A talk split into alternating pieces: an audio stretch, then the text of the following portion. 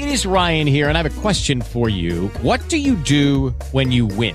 Like, are you a fist pumper? a woohooer, a hand clapper, a high fiver. I kind of like the high five, but if you want to hone in on those winning moves, check out Chumba Casino. At ChumbaCasino.com, choose from hundreds of social casino style games for your chance to redeem serious cash prizes. There are new game releases weekly, plus free daily bonuses. So don't wait. Start having the most fun ever at ChumbaCasino.com. No purchase necessary. VGW. Void were prohibited by law. See terms and conditions. 18 plus. Right now, let's go to the Achieva Credit Union hotline and check in with Grace Panetta, senior politics reporter for Insider, to talk about more fallout from the 2020 election. Grace, thanks for spending a few minutes with us this evening. So, there's a few issues I want to run through, and let's start in Arizona, where the 2020 election still a big topic. What's going on out there? Yeah, it's a great question and one that is, you know, a little bit tricky to answer because um, it's a whole mishmash of things. So essentially, the Republican controlled state Senate in Arizona did something very unprecedented, which has not been done in U.S. politics and has little precedent internationally either. And that they took control over the more than 2 million ballots that were cast in the 2020 presidential election in Maricopa County, which is the largest in Arizona, hundreds of voting equipment, and turned it over all to a small Florida based firm called Cyber Ninjas to do what they're calling an audit slash recount. And it's important to note that a lot of election officials really, really disagree with calling it an audit. Um, it is not a traditional sort of audit, but it's all sort of furthering these lies and these insinuations that the 2020 election was stolen, even after Maricopa County's results have already been audited twice. But this is a full recount, essentially. And, and what's with the bamboo? Wasn't there something about bamboo on the ballots? Yeah. So you didn't think you were going to get out of this without me asking you about that, did you? I know. seriously, seriously. And so this is why a lot of election officials and experts really, really disagree with this exercise being called a legitimate audit um, and recount because according to um, one of the leaders, one of the Senate liaisons, the recounters who were hired at the direction of cyber ninjas in the state Senate have apparently been examining the paper ballots. Arizona all votes on paper ballots, but examining those for bamboo fibers out of out this outgrowth of the conspiracy theory that was pushed by the former Attorney General Bill Barr that foreign countries were going to interfere in the election by sending out fake mail ballots, which just has so many problems with it. I don't even know where to start. And obviously did not happen. But this is why this process is so controversial and a lot of people are, you know, accusing it of not being a legitimate audit or recount um, because it's, you know, furthering these conspiracy theories. Well, you just hope they have their tinfoil hats on as they're scanning ballots for bamboo. All right, let's move to Michigan, where there's a new lawsuit that has the former president promising his supporters that bombshell they've been waiting for is finally going to drop. What's that all about?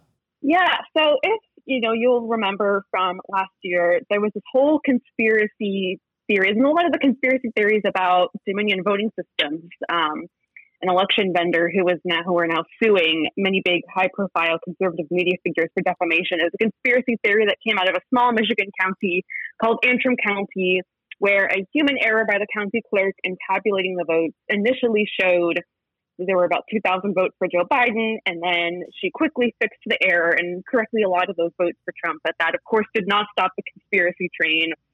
Um, you know, those that county's election was fully audited, a full risk limiting audit with a hand recount and affirmed that Trump won the county.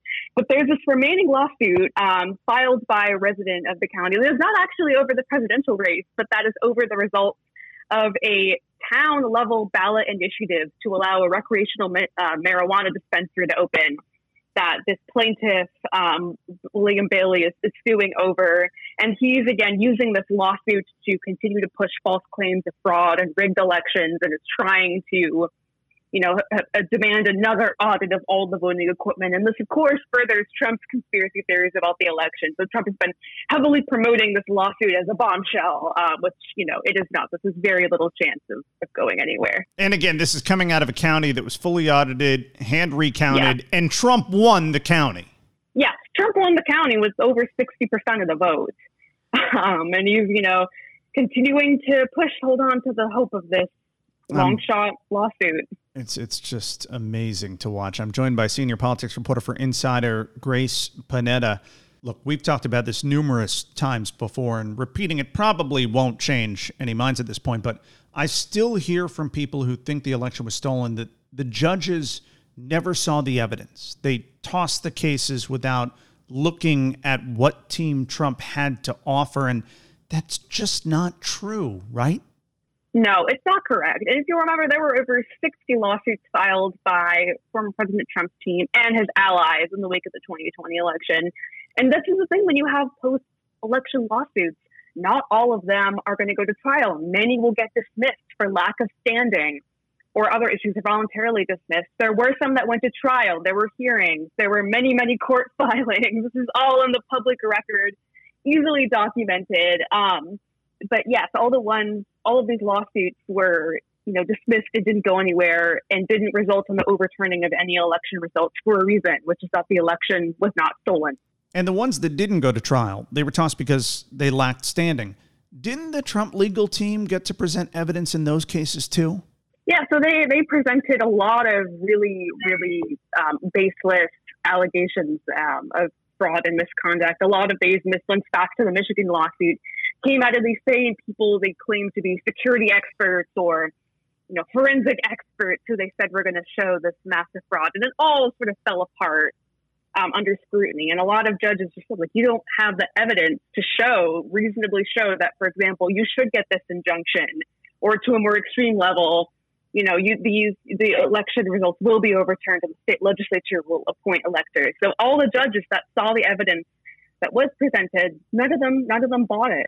I'm joined by senior politics reporter for Insider, Grace Panetta, who you can follow on Twitter Grace underscore Panetta. All right, now let's get to Ted Cruz. So, as different Republican led states like Georgia and Florida passed election reforms, Democrats alleged it was all essentially Jim Crow 2.0.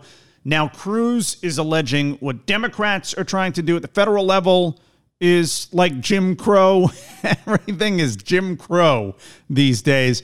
What was Ted Cruz accusing the Democrats of specifically?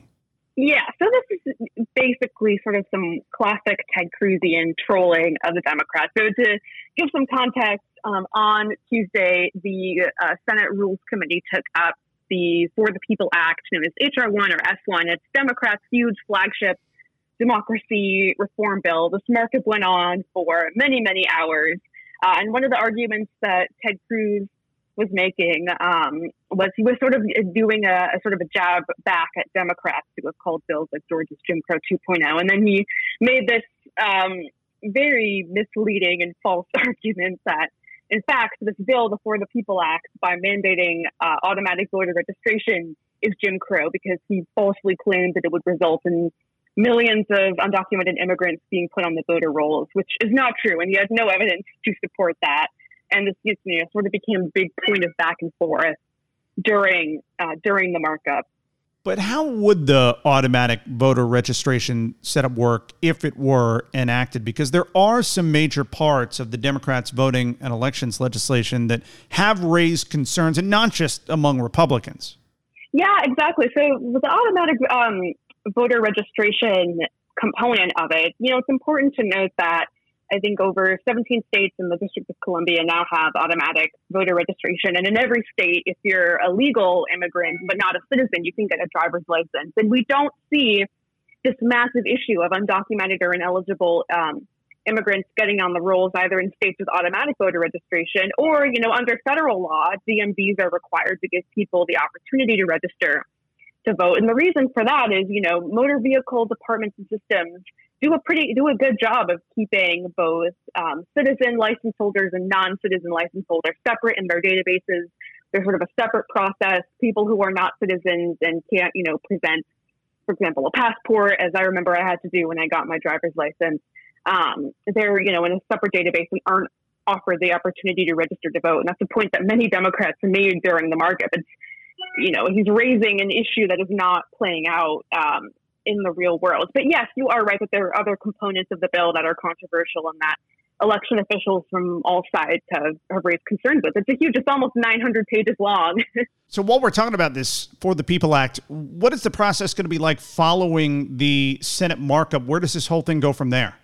Yeah. So the the markup um, happened yesterday. Essentially, Chair, um, Chairwoman Klobuchar um, put forth a manager's amendment that sort of responded to some of these concerns from election officials that some of the deadlines and requirements and mandates in the bill uh, would would be unrealistic. Um, right, and so clearly it looks like the Senate is going to change the bill, and then there's still a huge question whether or not they have the votes. They likely don't because this isn't something that can pass through reconciliation with just a simple majority. It needs 60, and the votes just aren't there. Republicans are not going to go for this.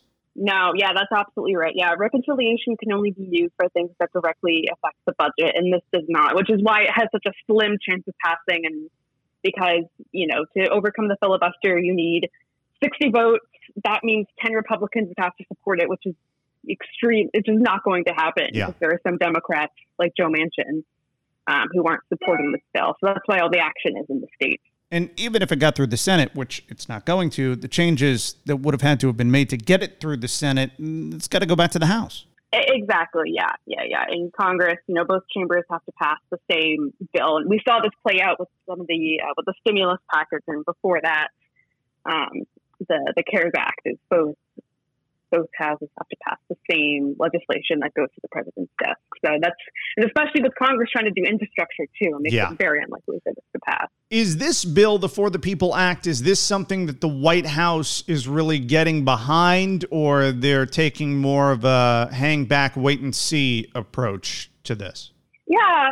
So President Biden himself has spoke out very, very strongly and very forcefully against some of the legislation that um, has, you know, some of these laws in states like Georgia, especially that restrict voting in some ways, spoken out, you know, very strongly against that. But ultimately, the White House's big priority at the moment is this infrastructure package, and that's sort of taking up all, all the main focus at the moment. I'm joined by senior politics reporter for Insider, Grace Panetta, who covers elections and voting. One last question for you. I know you've been following what's happening here in Florida with our elections reform law very closely. The governor recently signed it into law. And immediately after that, there were lawsuits. Anything stand out to you about the lawsuits that were filed?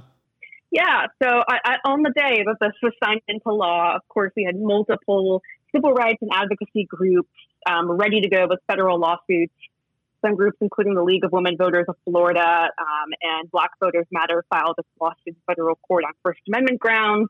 The NAACP Legal Defense and Education Fund challenged the law under the Voting Rights Act. Um, these are these lawsuits are going to take a long time, and quite frankly, federal courts have tend to defer to states and state legislatures um, over some of these claims by voters and, you know, are more deferential to policy that was enacted by state lawmakers. I mean, we could be surprised. I, you know, do not foresee this entire law being struck down just based on, you know, what's in it. But I guess we'll we'll see how this plays out. It's a long slog with these federal lawsuits. Could it have an impact on the 2022 midterms, or likely won't be resolved before then? Yeah, it, it's just hard to know the timeline mm, okay. um, of, of, some of these lawsuits, so I don't want to say outright whether they'll be resolved for them. But definitely, certainly, the fact that this law was drafted and passed and signed by the governor, especially because Florida is likely to get a lot of national attention, I think right. the bill itself will play a role. All right. Grace Panetta, senior politics reporter for Insider, covering elections and voting. You can find her reporting at businessinsider.com, and you can find her on Twitter at Grace underscore Panetta. Grace, we ran through a lot. Thank you so much for taking the time to break all of that down for us. We appreciate it. Thank you so much for having me. Lucky Land Casino asking people what's the weirdest place you've gotten lucky? Lucky? In line at the deli, I guess? Aha, in my dentist's office. More than once, actually. Do I have to say? Yes, you do. In the car before my kids' PTA meeting. Really? Yes. Excuse me, what's the weirdest place you've gotten lucky? I never win and tell. Well, there you have it. You can get lucky anywhere playing at LuckyLandSlots.com. Play for free right now. Are you feeling lucky? No purchase necessary. Void where prohibited by law. 18 plus. Terms and conditions apply. See website for details.